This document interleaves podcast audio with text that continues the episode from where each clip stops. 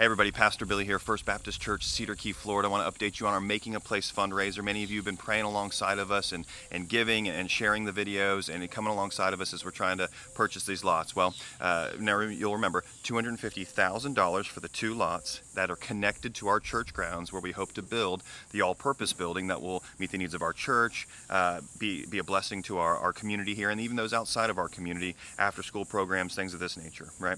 So $250,000 total, watch this, through through your prayers, grace of God giving, we're down to $113,000 left, already over halfway. So thank you for your giving, your sharing, and your praying, and we're just we're just praising God for that.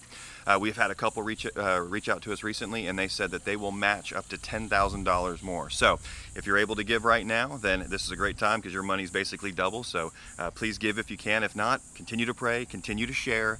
Uh, we're excited. We're trying to use the lots as wisely as we can right now to, to still be creative, if you will.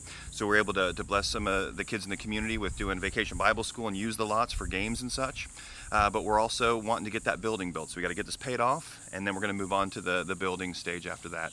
And so just join us. Uh, one great big answer to prayer, of course, were these lots were, were zoned residential. And so, of course, we had to put that before uh, the city, and they graciously allowed these to be zoned commercial now. And so we can certainly connect with the church. And we, of course, believe that was going to happen. But again, you, you know, you have to go through that process. But they graciously have uh, accepted that and, and made that change for us. So again, God is moving, He is blessing, and just continue to join us with all all that's going on. And we're thankful for your support.